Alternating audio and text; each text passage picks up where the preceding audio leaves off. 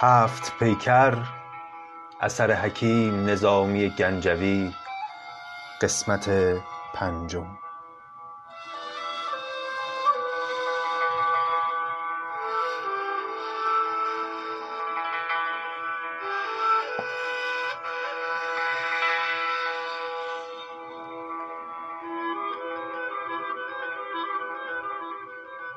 به نام حضرت حق دوستان عزیزم سلام.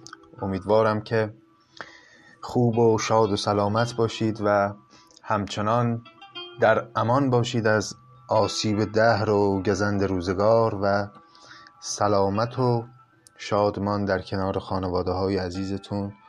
روزگار رو سپری کنید. این قسمت از خانش هفت پیکر رو دارم می‌خواد تقدیم بکنم به دوست عزیز شاعر تازه گذشتمون علیرضا راهب که خیلی ناگهانی متاسفانه از دستش دادیم و از خداوند بزرگ برای او طلب رحمت و مغفرت داریم. خب اگر خاطر مبارکتون باشه در قسمت های قبل ماجرا به اونجا رسید که بهرام و کنیزش فتنه دچار یک چالشی شدن و فتنه دیدیم که چطور تونست با آینده نگری خودش رو از خشم پادشاه در امان نگه داره و در نهایت دوباره چطور نقشه ای چید و تونست بعد از چند سال باز در دل شاه جایی برای خودش باز بکنه و به همسری او در بیاد. این توضیح رو هم دادیم که ما وقتی نوشته های گذشتگانمون رو می‌خونیم نباید اون افکار گذشتگان رو با معیارهای اخلاقی عصر خودمون بسنجیم. ممکنه ما امروز اگر خیلی از آثار ادبی رو و آثار بزرگان ادبیات کشور خودمون یا ادبیات جهان رو مطالعه بکنیم و اگر بخوایم اونها رو با معیارهای اخلاقی روزگار خودمون بسنجیم به این نتیجه برسیم که مثلا این آثار ضد بسیاری از ارزش‌های حقوق بشری هستند. مثلا ضد حقوق زنان هستند. اما این قیاس قیاس صحیحی نیست به این دلیل که هر زمانه ای هنجارهای خودشو داره و هر زمانه ای فهم ویژه خودش رو داره. بسیاری از کارهایی که ما امروز با افتخار انجام میدیم بسیاری از افکاری که ما امروز می‌بینیم در جامعه رواج داره و خیلی هم همه بهش افتخار می‌کنن.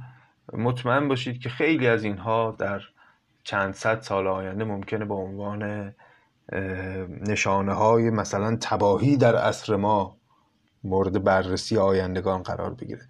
لذا همونطور که آیندگان حق ندارند امروز ما رو با توجه به هنجارهای زمانه خودشون قضاوت بکنن ما هم نباید بزرگان گذشته رو با توجه به هنجارهای زمانه خودمون اونها رو قضاوت بکنیم. البته راه نقد باز ما می‌تونیم اونها رو بزرگانمون رو هم نقد بکنیم. اما بدونیم که هر زمانه ای فهم خودش رو داره و اخلاقیات خودش رو داره و این اخلاقیات در روزگاران مختلف به صورتهای متنوع در میان بگذاریم از این بحث. خاطرتون هست که گفتیم که بهرام در حکومتش بیشتر امور رو به افراد معتمد خودش سپرده بود و خودش بیشتر مشغول عیش و شکار و بادخاری و اینها بود. این وضعیت سبب شد که بدخواهان به طمع بیفتن که شاید بشه از قفلت پادشاه استفاده کنن تا تاج و تخت رو از دستش بیرون بیارن. این شد که خاقان چین با لشکری 300 هزار نفری حرکت کرد به سمت ایران و بخشهایی از خراسان رو هم تصرف کرد و اومد به سمت پادشاهی بهرام. در همین حال هم تعدادی از سران سپاه بهرام بهش خیانت کردن و نامه ها نوشتن به خاقان چین که آقا شما بیا و ما به تو کمک خواهیم کرد تا پادشاهی رو از دست بهرام بیرون بیاری. بهرام که وضعیت رو چنین دید متوجه شد که دیگه روی ایرانیان و به خصوص سپاه خودش نمی‌تونه حساب بکنه و تصمیم گرفت که حداقل برای مدتی خودش رو از مردم و از همگان پنهان نگه داره تا ببینه که اوضاع به چه سمتی پیش خواهد رفت. پس با 300 تن از نزدیکان خودش پنهان شد و ادامه داستان رو باید از قلم حکیم نظامی بشنویم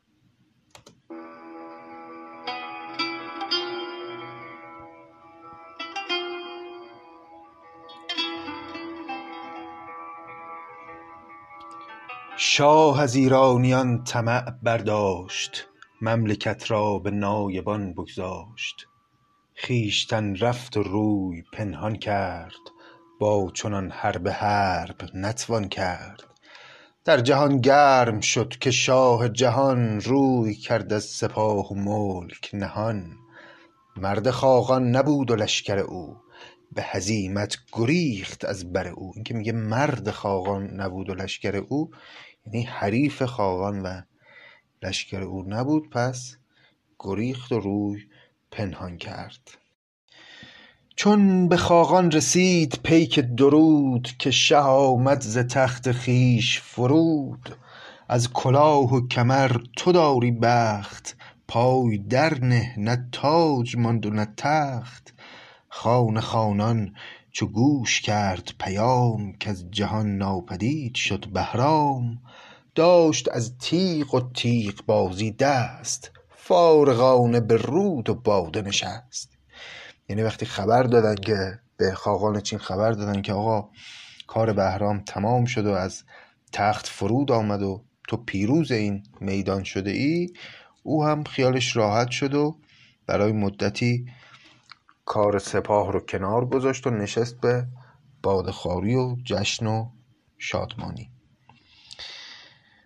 داشت از تیغ و تیغ بازی دست فارغانه به رود و باده نشست. غم دشمن نخورد و می می خورد. کارهای نکردنی می کرد. آنچه از خصم خویش نپسندید کرد تا خصم او بر خندید. یعنی همون کاری که بهرام کرد و سبب شد که خاقان چین بتونه بر او دست دراز بکنه که همانا توجه بیش از حد به عیش و نوش و در واقع قفلت از کار سپاه بود. حالا خود خاقان هم گرفتار اون کار شد و فرصتی را داد تا بهرام بتونه از این فرصت استفاده کنه. شاه بهرام روز و شب به شکار قاصدانش روانه بر سر کار. یعنی بهرام پنهان شده بود جایی به شکار و اینها مشغول بود و قاصدان و پیک های او اما براش اخبار رو می آوردن از سپهدار چین خبر می جست تا خبر داد قاصدش به درست کوز شاهی من است و فارغ بال شاه را سخت فرخ آمد فال. زان همه لشکرش به گاه بسیج بود سیصد سوار و دیگر هیچ. یعنی اون موقعی که بهرام رفت و پنهان شد از اون همه لشکر ایران که سپاهیان پرشماری بودند فقط 300 سوار گزیده رو انتخاب کرده بود و کسی دیگه غیر از اون 300 نفر همراهش نبودن. هر یکی دیده وازموده به جنگ بر زمین اژدها در آب نهنگ. سواران بسیار سواران ورزیده ای بودند شاه با خصم حقه سازی کرد مهره پنهان و مهره بازی کرد. بر سرش ناگهان شبیخون برد گرد بالای هفت گردون برد. شبی از پیش برگرفته چراغ کوه و صحرا سیه تر از پر زاغ. بر دلیران چین گشاد عنان حمله بر گه به تیغ و گه به سنان. زخم دیدند و تیر پیدا نی تیر پیدا و زخمی آنجا نی. همه گفتند کاین چه تدبیر است؟ تیر بی زخم و زخم بی تیر است. یعنی چی؟ یعنی بهرام یه جوری به اینا شبیخون زد که اصلا نفهمیدن از کجا خوردن. می‌دیدن که زخم خوردن ولی تیغ رو نمی‌دیدن و تیر رو نمی‌دیدن. تا چنان شد که کس به یک فرسنگ گرد میدان او نیامد تنگ.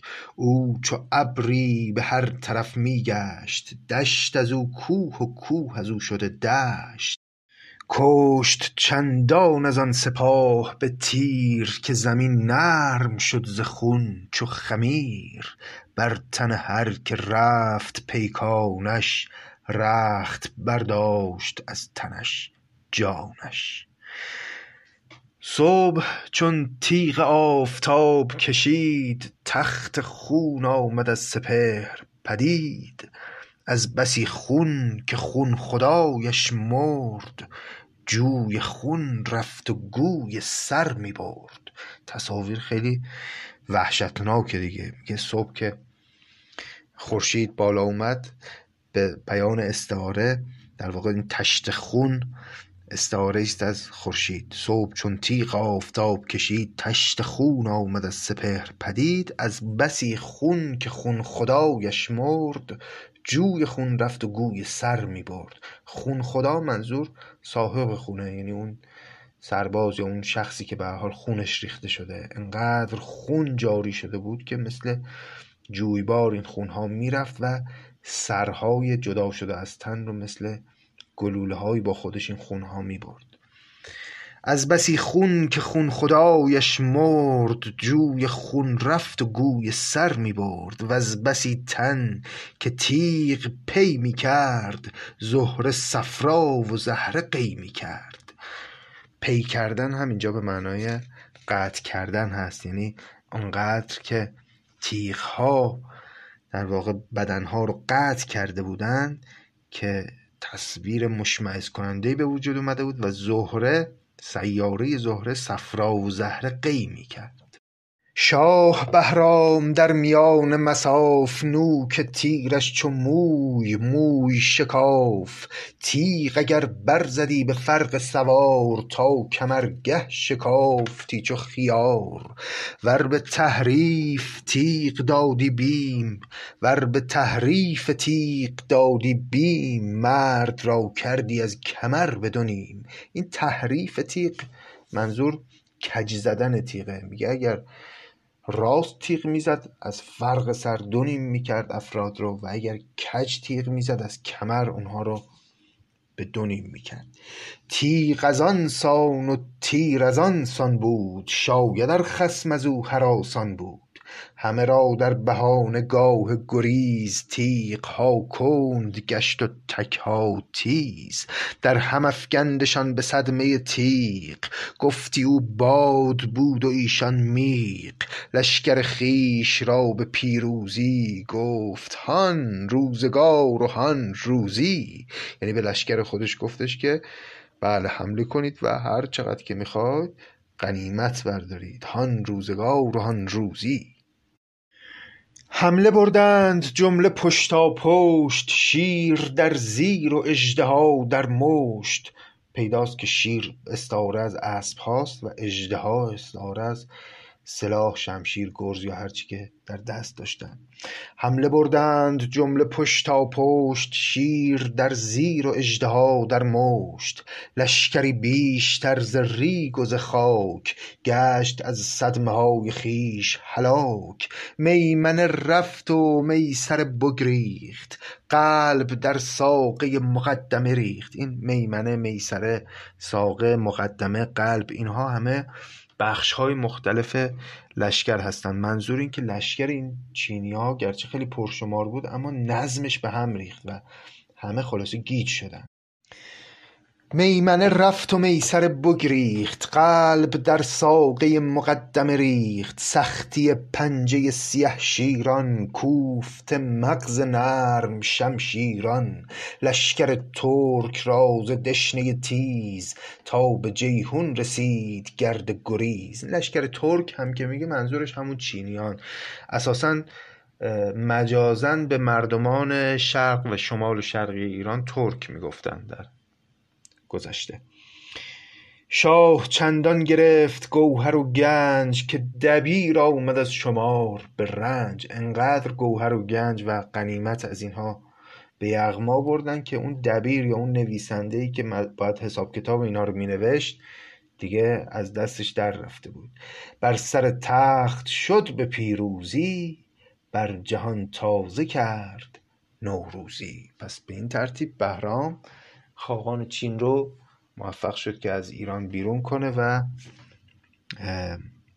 بر سر تخت بشه و پادشاهی رو دوباره به دست بیاره. هر کسی پیش او زمین می رفت در خور فتح آفرین می گفت پهلوی خان پارسی فرهنگ پهلوی خواند بر نوازش چنگ. شاعران عرب چو در خوشاب شعر خواندند بر نشید رباب. شاه فرهنگ دان شعر شناس بیش از آن دادشان که بود قیاس. این شاه فرهنگ دان شعر شناس که میگه ظاهرا یک پیشینه تاریخی هم داره که خیلی ها در متونی آمده که گفتن که بهرام اصلا خودش هم شاعر بوده و دستی بر علوم ادبی داشته. کرد از آن گنج و آن غنیمت پر وقف آتشکده هزار شتر. در به دامن فشاند و زر به کلاه بر سر موبدان آتشگاه. داد چندان زر از خزانه خویش که به گیتی نماند کس درویش. از این غنایمی که گرفته بود بسیار هم بخشید و به آتشکده و به موبدان داد که از این طریق در واقع شکر خداوند کرده باشه و ارادت خودش رو در واقع به دستگاه دین و مذهب هم نشون داده باشه. روزی از طالع مبارک بخت رفت بهرام گور بر سر تخت. همه در زیر تخت پایی شاه صف کشیدند چون ستاره و ماه. شه زبان برگشاد چون شمشیر. گفت کای میر و مهتران دلیر. لشکر از بهر صلح باید و جنگ کین نباشد چه آدمی و چه سنگ. من که از دهر برگزیدمتان در کدامین مصاف دیدمتان؟ از سر تیغتان به وقت گزند بر کدامین مخالف آمد بند؟ در واقع بهرام شروع کرد به ملامت کردن سران سپاه و بزرگان کشور که شماها کمکاری کردید و در روزهای سخت در واقع اون پایداری که باید رو من تا به حال از شماها ندیدم. این زند لاف کیرجی گوهرم وان به دعوی که آرشی هنرم. یکی لاف می‌زنه که من گوهرم یعنی نسبم به ایرج می‌رسه. اون یکی دعوی می‌کنه که من از نسل آرش هستم. این ز گیوان ز رستم آرد نام. این به کنیت هزبر و آن زرقام. کس ندیدم که کارزاری کرد چون گه کار بود کاری کرد. خوشتر آن شد که هر کسی به نهفت گوید افسوس شاه ما که بخفت. می خورد وز کسی نیارد یاد از چنین شه کسی نباشد شاد. این خوشتر آن شد که اینجا میگه در واقع ما بهش میگیم مجاز تضاد. یعنی مجازن منظورش از خوشتر آن شد اینه که بدتر آن شد. مثل اینکه ما میگیم دیگه بهتر از این نمیشه. منظورمون اینه که بهتر بدتر از این نمیشه. وقتی می‌خوایم یه اتفاق بدی رو بگیم به تنز گاهی اینجوری میگیم. میگه خوشتر آن شد که هر کسی به نهفت گوید افسوس شاه ما که بخفت. میگه از این بدتر اینکه شماها درست کم کاری کردید. بعد اومدید پشت سر منم صحبت کردید که پادشاه ما آدمیه که اهل خوابه و بیخیاله و اهل بادخاریه و اینها. پشت سر منم این حرفا رو زدین. گرچه من می خورم چنان نخورم که ز مستی غم جهان نخورم. میگه اگرچه من می می‌خورم اما اونقدر نمی‌خورم که از غمهای جهان قافل بشم. گر خورم حوزه می از کف هور تیغم از جوی خون نباشد دور. برقوارم به وقت بارش میغ به یکی دست می به دیگر تیغ. خنده و مستیم به تأویل است خنده شیر و مستی پیل است. شیر در وقت خنده خون ریزد کیست کز پیل مست نگریزد؟ بر سر باده چون که رای آرم تاج قیصر به زیر پای آرم. نیک خواهان من چه پندارند؟ کاختران سپهر بیکارند. من اگر چند خفته باشم و مست بخت بیدار من به کاری هست. به چنین خوابها که من مستم خواب خاقان نگر که چون بستم. اژدها گرچه خسبد اندر غار شیر نر بر درش نیارد بار. شه چو این داستان خوش برگفت روی آزادگان چو گل بشکفت. همه سر بر زمین نهادندش پاسخی عاجزانه دادندش کآنچه شه گفت با کمربندان همه پیرایه هست پیرایه خردمندان همه را حرز جان و تن کردیم حلقه گوش خویشتن کردیم تاج بر فرق شه خدای نهاد کوشش خلق باد باشد باد آنچه ما بنده دیده ایم ز شاه کس ندیده ست از سپید و سیاه. دیو را بست و اژدها را سوخت. پیل را کشت و کرگدن را دوخت. به جز کیست کو به وقت شکار؟ گردن گور در کشد به کنار. گاه سازد هدف ز خال پلنگ. گاه دندان کند ز کام نهنگ. گه در ابروی هند چین فگند گه به هندی سپاه چین شکند. هندی منظور اینجا تیغ هندی هست شمشیر هندی. گرچه شیرافگنان بسی بودند کز دهن مغز شیر پالودند. شیر مرد اوست کو به سیصد مرد قهر سیصد هزار دشمن کرد. خلاصه بعد از اینکه بهرام حسابی گوشمالی داد بزرگان کشور رو و عتاب کرد بهشون. اونها هم همه شرمنده شدن و شروع کردن به مجیز گفتن بهرام و تعریف کردن از دلاوری های او.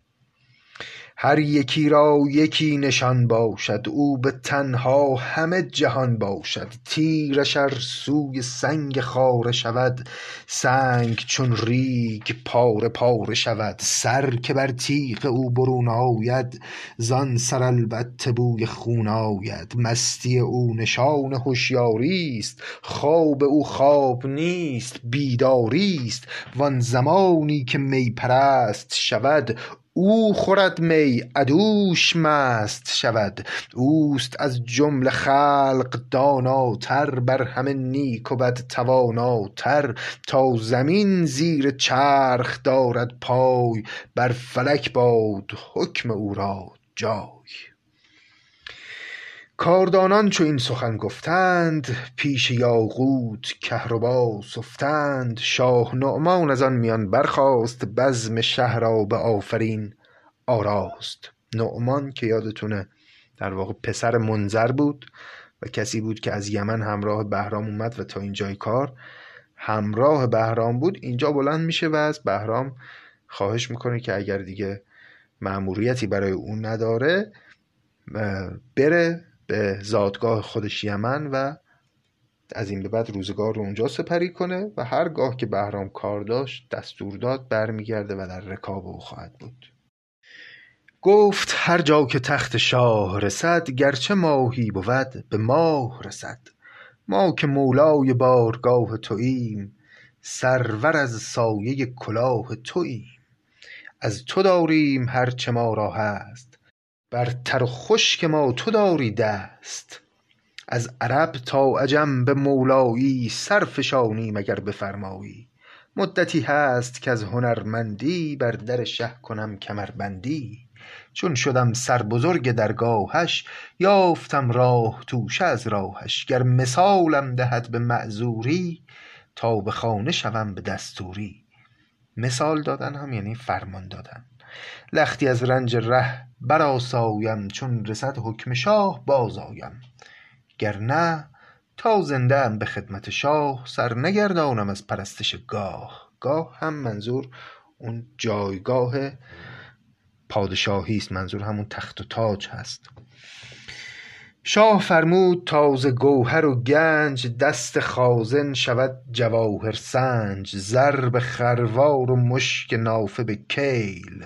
وز غلام و کنیز چندین خیل مرتفع جامه های قیمتمند. بیشتر زآنکه گفت شاید چند. تازی اسبان پارسی پرورد. همه دریاگذار و کوه نورد. با چنین نعمتی ز درگه شاه رفت نعمان. چو زهره از بر ماه. پس به این ترتیب نعمان هم برادر شیری خودش بهرام رو اینجا تنها گذاشت و برگشت به یمن. اما از هرچه بگذری سخن دوست خوشتر است. خاطرتون که باشه بهرام در دوران جوانی خودش که البته هنوز هم جوانه اما در اون ابتدای سالهای جوانی خودش در کاخ خورنق صورت هفت پیکر رو دیده بود و دل باخته بود به اون هفت پیکر. پس حالا که از این همه امورات سخت و مشکل و ردخ و فتخ امور مملکت و جنگ با خاقان چین و اینها فارغ شده حالا دلش هوای اون هفت پیکر رو می‌کنه دوباره. شه به ناز و نشاط شد مشغول از ده و گیر گشته بود ملول. کار هر یک چنان که بود بساخت پس به تدبیر پس به تدبیر کار خود پرداخت. به فراغت به کام دل بنشست دشمنان زیر پای و می در دست. یادش آمد حدیث آن استاد کان صفت کرده بود پیشین یاد. وان سراچه که هفت پیکر بود بلکه ارتنگ هفت کشور بود. مهر آن دختران حور سرشت در دلش تخم مهربانی کشت. کورش آنگه ز هفت جوش نشست. کآمد آن هفت کیمیاش به دست. اینجا کورش مخفف کوره اش هست. یعنی کوره جان بهرام اون زمانی از جوش می نشست که بتونه اون هفت دختر رو به دست بیاره و تا به این آرزو نمی رسید آرام نمی گرفت کورش آنگه ز هفت جوش نشست. کآمد آن هفت کیمیاش به دست. اولین دختر از نژاد کیان بود لیکن پدر شده ز میان. خواستش با هزار خواسته بیش گوهری یافت هم ز گوهر خویش. پس اولین دختر رو که از نژاد کیان و پادشاهان ایرانی بود رو خواست و خب دختر پدرش هم از دنیا رفته بود و به بارگاه خودش دعوت کرد. پس به خاقان روانه کرد برید. برخی از مهر و برخی از تهدید. برید هم گفتیم به معنای پیک هست. دخترش خواست با خزانه و تاج با سر هر دو هفت سال خراج. داد خاقان خراج و دختر و چیز حمل دینار و گنج و گوهر نیز. پس بعد از اینکه دختر ایرانی رو به دست آورد به همون خاقان چین که تازگی شکست سختی از بهرام خورده بود پیکی براش فرستاد و گفت دخترت رو بفرست. بیاد به علاوه خزانه و تاج و در واقع باج و خراج رو هم برای ما بفرست. علاوه بر دخترت خاقان هم بی برو برگرد همه رو فرستاد. وانگهی ترک تاز کرد به روم در فگند آتشی در آن بر و بوم. قیصر از بیم بر نزد نفسی دخترش داد و عذر خواست بسی. بعد دختر روم رو از پادشاه قیصر روم طلب کرد و او هم از ترس ترس بهرام که خب پادشاه قدر قدرتی بود چیزی نگفت و دخترشو که داد هیچی عذرخواهی هم کرد. کس فرستاد سوی مغرب شاه با زر مغربی و افسر و گاه. دخت او نیز در کنار آورد زیرکی بین که چون به کار آورد. پادشاه مغرب ظاهرا پادشاه قوی بوده چون این دفعه زبان تهدید استفاده نکرد. زر فرستاد و افسر و گاه فرستاد و دختر پادشاه مغرب رو هم تونست به دست بیاره. چون سهی سرو برد از آن بستان رفت از آنجا به ملک هندوستان دختر رای را به عقل و به رای خواست و آورد کام خویش به جای. که میگه دختر رای رای در واقع لقب پادشاهان هندوستان بوده. رفت به خودش به هندوستان و دختر پادشاه هند رو هم ازش خواستگاری کرد و به بارگاه خودش آورد. قاصدش رفت و خواست از خارزم دختر خوبروی در خور بزم. همچنان نامه کرد بر سقلاب خواست زیبارخی چو قطره آب. پس از خارزم و از سقلاب هم دختران پادشاهان اون دو دیار رو هم برای خودش خواست سقلاب هم منطقه سردسیری در سمت روسیه فعلی. چون ز کشور گشای هفت اقلیم هفت لعبت ستد چو در یتیم از جهان دل به شادمانی داد داد عیش خوش و جوانی داد.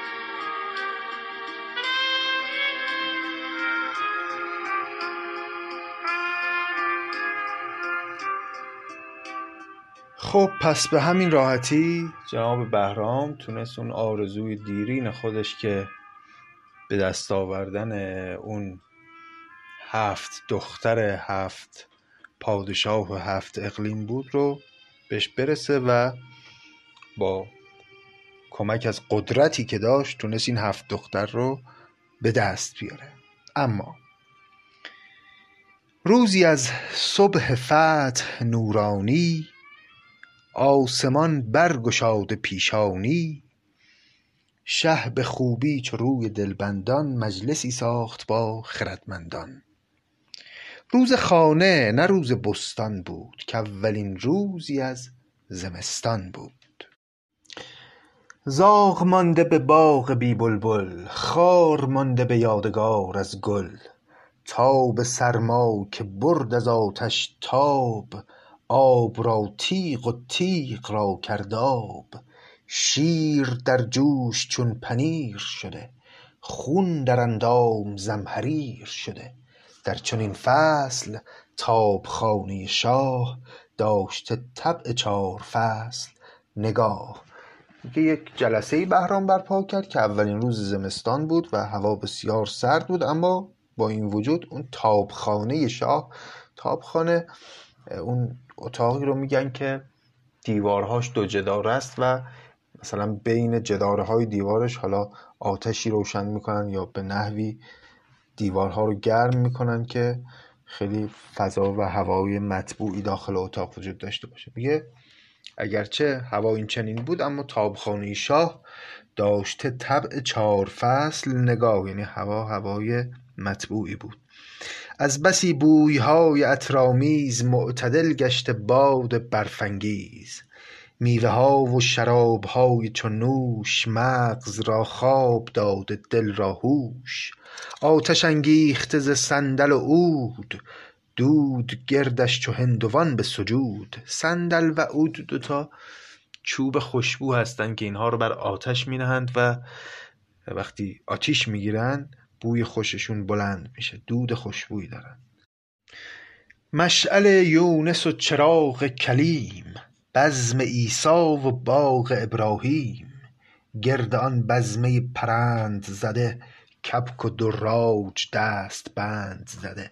در واقع داره اون آتشی که در اتاق پادشاه روشن هست رو داره توصیف می‌کنه و میگه که روی این آتش هم به حال کبابهایی از کبک و دراج و پرندگان این چنینی وجود داشت. گرد آن بزمه پرند زده کبک و دراج دست بند زده بر سر آتش از سر خاصی فاخته پرفشان به رقاصی.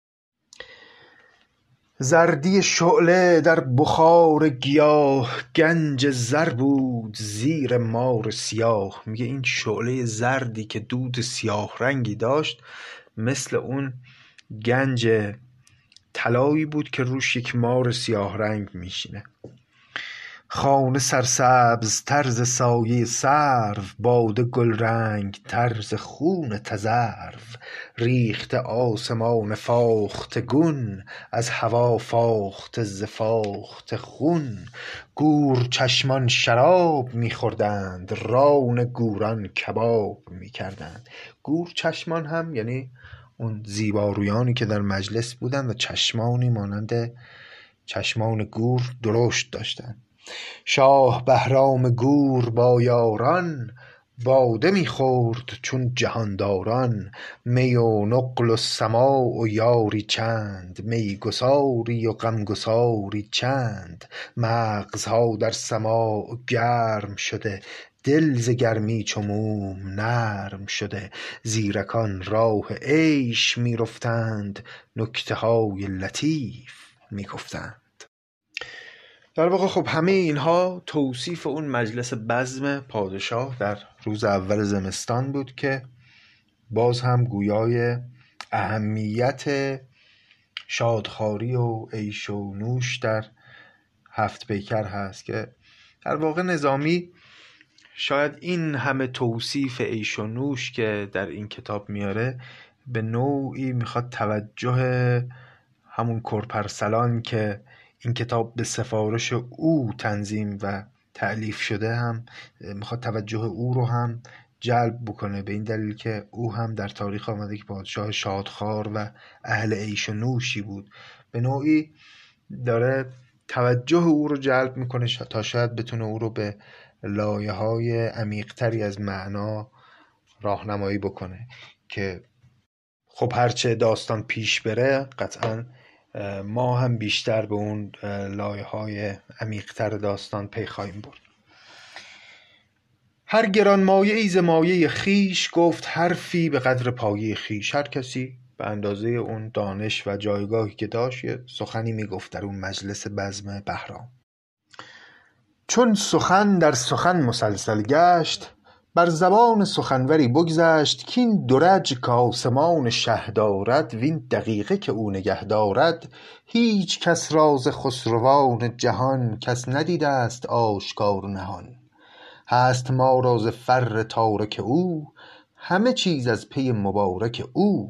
یه نفر برگشت گفتش که این پایگاه و جایگاهی که بهرام داره در بین پادشاهان جهان یگانه است و ما هم اگر عیشی داریم خوشی داریم زندگی خوبی داریم به برکت خجستگی و مبارکی پی و قدم او هست.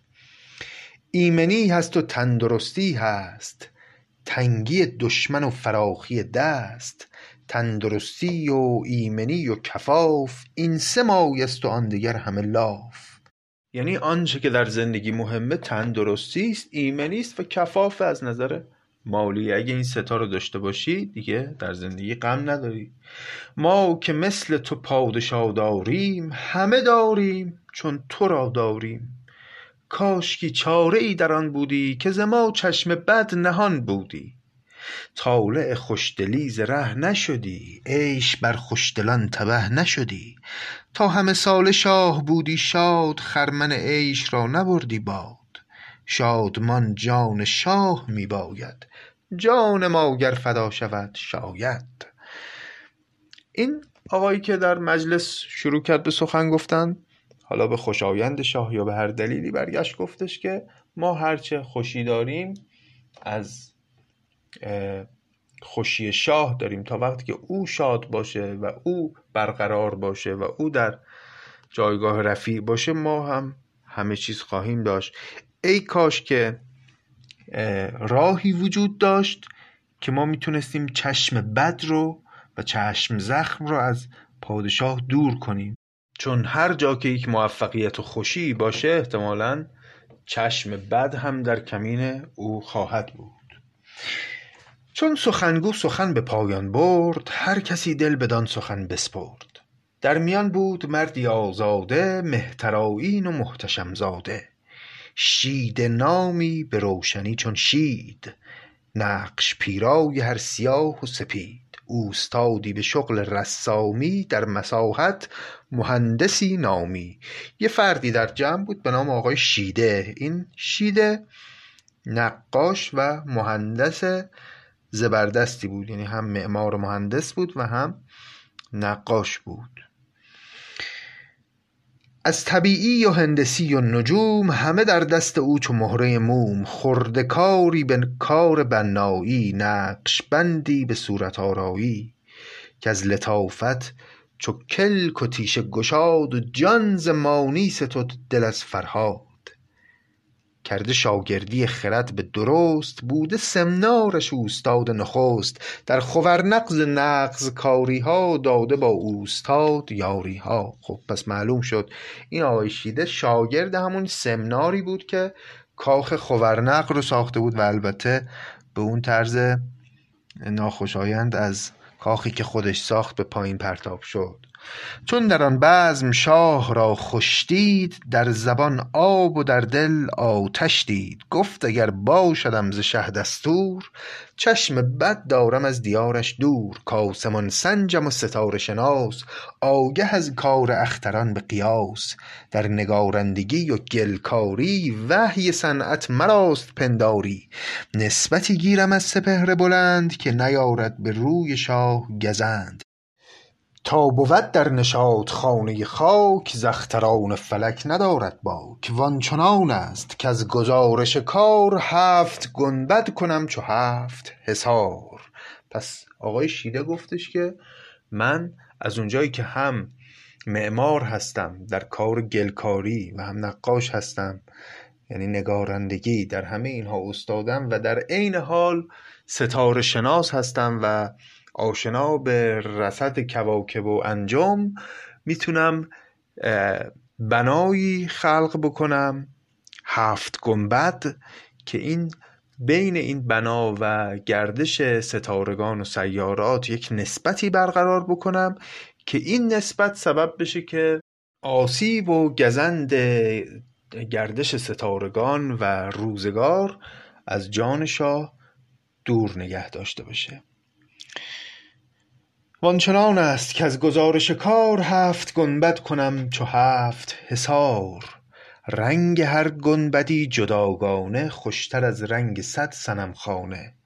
شاه را هفت نازنین صنم است. هر یکی را ز کشوری علم است. هست هر کشوری به رکن و اساس در شمار ستاره ای به قیاس. هفته را بی صداع گفت و شنید روزهای ستاره هست پدید. در چنان روزهای بزم افروز عیش سازد به گنبدی هر روز. جامه همرنگ خانه در پوشد با دلارام خانه می نوشد. گر بر این گفت شاه کار کند خویشتن را بزرگوار کند. تا بود عمر بر نشانه کار باشد از عمر خویش برخوردار. پس گفتش که پادشاه هفت همسر داره که اینها هر کدوم متعلق به یک بخش از جهان هستند. و هر کدوم از این اقالیمی که این دخترها متعلق به اون هستند با یکی از ستارگان یک نسبتی داره با یکی از سیارات یک نسبتی داره. و هر کدوم از این سیارات باز با یکی از روزهای هفته یک نسبتی بینشون برقرار هست. این روزهای هفته و این سیارات باز با هر کدوم با یک رنگی یک نسبتی دارن. همه اینها رو من نسبتهاش رو طوری برقرار می‌کنم که در یک روز خاص شاه باید بره در یکی از این هفت گنبد با یکی از اون زنها خلوتی داشته باشه و لباسی بپوشه همرنگ اون کاخی که اون روز واردش میشه که اون رنگ خب با اون سیاره مخصوص به خودش و با روز مخصوص به خودش و با اقلیم مخصوص به خودش هماهنگی هست. همه اینها در نهایت سبب میشه که چشم زخم ها و آسیب های دهر از پادشاه دور بشه. این طرحی بود که خلاصه آقای شیده به بهرام ارائه کرد که تا بود عمر بر نشانه کار باشد از عمر خیش برخوردار. شاه گفتا گرفتم این کردم. خانه زرین در آهنین کردم. عاقبت چون همی بباید مرد این همه رنج ها چه باید برد؟ بهرام دیگه مرد پخته ای شده بود برای خودش و چنین پاسخی داد. وانچه گفتی که گنبد آرایم خانه را همچنان بپیرایم این همه خانه های کام و هواست. خانه آفریدگار کجاست؟ در همه گرچه آفرین گویم آفریننده را کجا جویم؟ باز گفت این سخن خطا گفتم جای جای آفرین چرا گفتم؟ آنکه در جا نشایدش دیدن همه جایش توان پرستیدن. این سخن گفت شاه و گشت خموش. زان هوس در دماغش آمد جوش. پس وقتی شیده این پیشنهاد رو مطرح کرد اول بهرام اینطوری واکنش نشون داد که اینها این خانه ها خانه های کام و هواست. اینها به دنبال هوس رفتن یه خانه ای به من معرفی کن که خانه آفریدگار باشه و در واقع خدا رو کجا میشه پیدا کرد. این تجملات دنیا درش خدا پیدا نمیشه. اما باز خودش به خودش این گونه پاسخ داد که خداوند که مکانمند نیست و جای خاصی نداره خدا رو همه جا می شود پرستید. آن که در جا نشایدش دیدن همه جایش توان پرستیدن. این سخن گفت شاه و گشت خموش. زان هوس در دماغش آمد جوش. دیگه چیزی نگفت اما این هوس این قصری که آقای شیده معرفی کرده بود و پیشنهادش داده بود حسابی تو دل بهرام اومد. حالا چرا؟ زان که در کارنامه سمنار دید در شرح هفت پیکر کار. کان پری پیکران هفت اقلیم داشت در درج خود چو در یتیم. به خاطر اینکه قبلا از سمنار که استاد این شیده بوده خورنق رو دیده بود که یک قصر بی همتایی بود و گوهری مثل اون هفت پیکر رو در دل خودش داشت. پس خیلی مشتاق بود که نتیجه هنر این آقای شیده رو هم ببینه. این اصطلاح دریتیم هم که چندین جا حتما دوستان دقت داشتن در داستان شنیدیم به معنای مرواریدی است که تنها در صدف باشه. اگر باز هم در طول داستان بهش برخوردیم. به این معناست. یعنی مرواریدی که تنها توی یه دونه صدف باشه خب مروارید درشتتر و ارزشمندتری هست. یعنی چیزی رو که می‌خوایم بگیم خیلی ارزشمنده میگیم مانند در یتیم میمونه. در گرفتین سخن به شاه جهان کاگهی داشت از حساب نهان. در جواب سخن نکرد شتاب روزکی چند را نداد جواب. چون بر این گفته رفت روزی چند شیده را خواند شاه شیدابند. آنچه پذرفته بود از او درخواست کرد کارش چنان که باید راست. شیده بر طالعی خجسته نهاد کرد گنبد سرای را بنیاد تا دو سال آنچنان بهشتی ساخت که کسش از بهشت وا نشناخت. چون شه آمد بدید هفت سپهر به یکی جای دست داده به مهر دید کافسانه شد به جمله دیار آنچه نعمان نمود با سمنار. به هر حال بعد چند روز که شاه ابتدا خب خودش رو خیلی مشتاق نشون نداد اما بعد شیده رو فرا خوند و بهش دستور ساخت هفت گنبد رو داد و شیده هم بعد از دو سال کار آنچنان بنایی رو بنا کرد که وقتی بهرام اون رو دید با خودش گفت دید کفزانه شد به جمله دیار آنچه نعمان نمود با سمنار. یعنی اونچه که سمنار و نعمان ساخته بودند در خورنق دیگه ارزشی به چشم بهرام نداشت. ناپسند آمد اهل بینش را کشتن آن صنع آفرینش را. تا شود شاد شیده از بهرام شهر بابک به شیده داد تمام. این دفعه بهرام مانند نعمان عمل نکرد و شیده رو نکشت. در ازاش شهر بابک رو که از شهرهای جنوبی ایران هست رو به شیده داد و این گونه از او تشکر کرد. گفت نعمان اگر خطایی کرد کن عقوبت بر آشنایی کرد. عدل من عذرخواه آن ستم است. آن نه از بخل و این نه از کرم است. در واقع گفت که اگر که دیدی که نعمان چون جفایی به سمنار که به او خوبی کرده بود کرد و او رو از قصد پرتاب کرد اون از روی بخلش این کار رو نکرد. و اگر من هم می‌بینی که در ازای کار نیکی کشیده کرده به او یک شهر رو میبخشم این همه نشانه کرم نیست.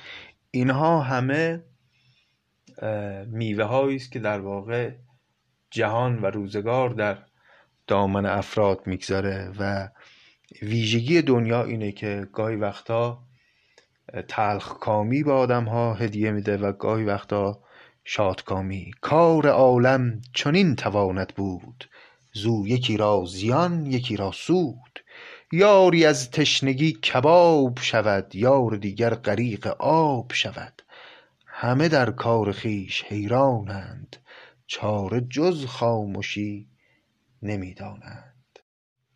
خب به این ترتیب پس کاخ هفت گنبد ساخته شد و اون هفت دختر پادشاهان هفت اقلیم هم که حالا دیگه در اختیار بهرام هستند و بهرام می‌تونه با اون شیوهی که شیده بهش پیشنهاد داد اون دختران رو در اون هفت گنبد قرار بده در اون هفت کاخی که هفت بخش داره و باید ببینیم که ادامه قصه به چه صورت خواهد بود که خب از اینجای قصه در واقع اصل ماجرای هفت پیکر تازه آغاز میشه که در واقع قصه هایی است که اون هفت دختر برای بهرام تعریف خواهند کرد.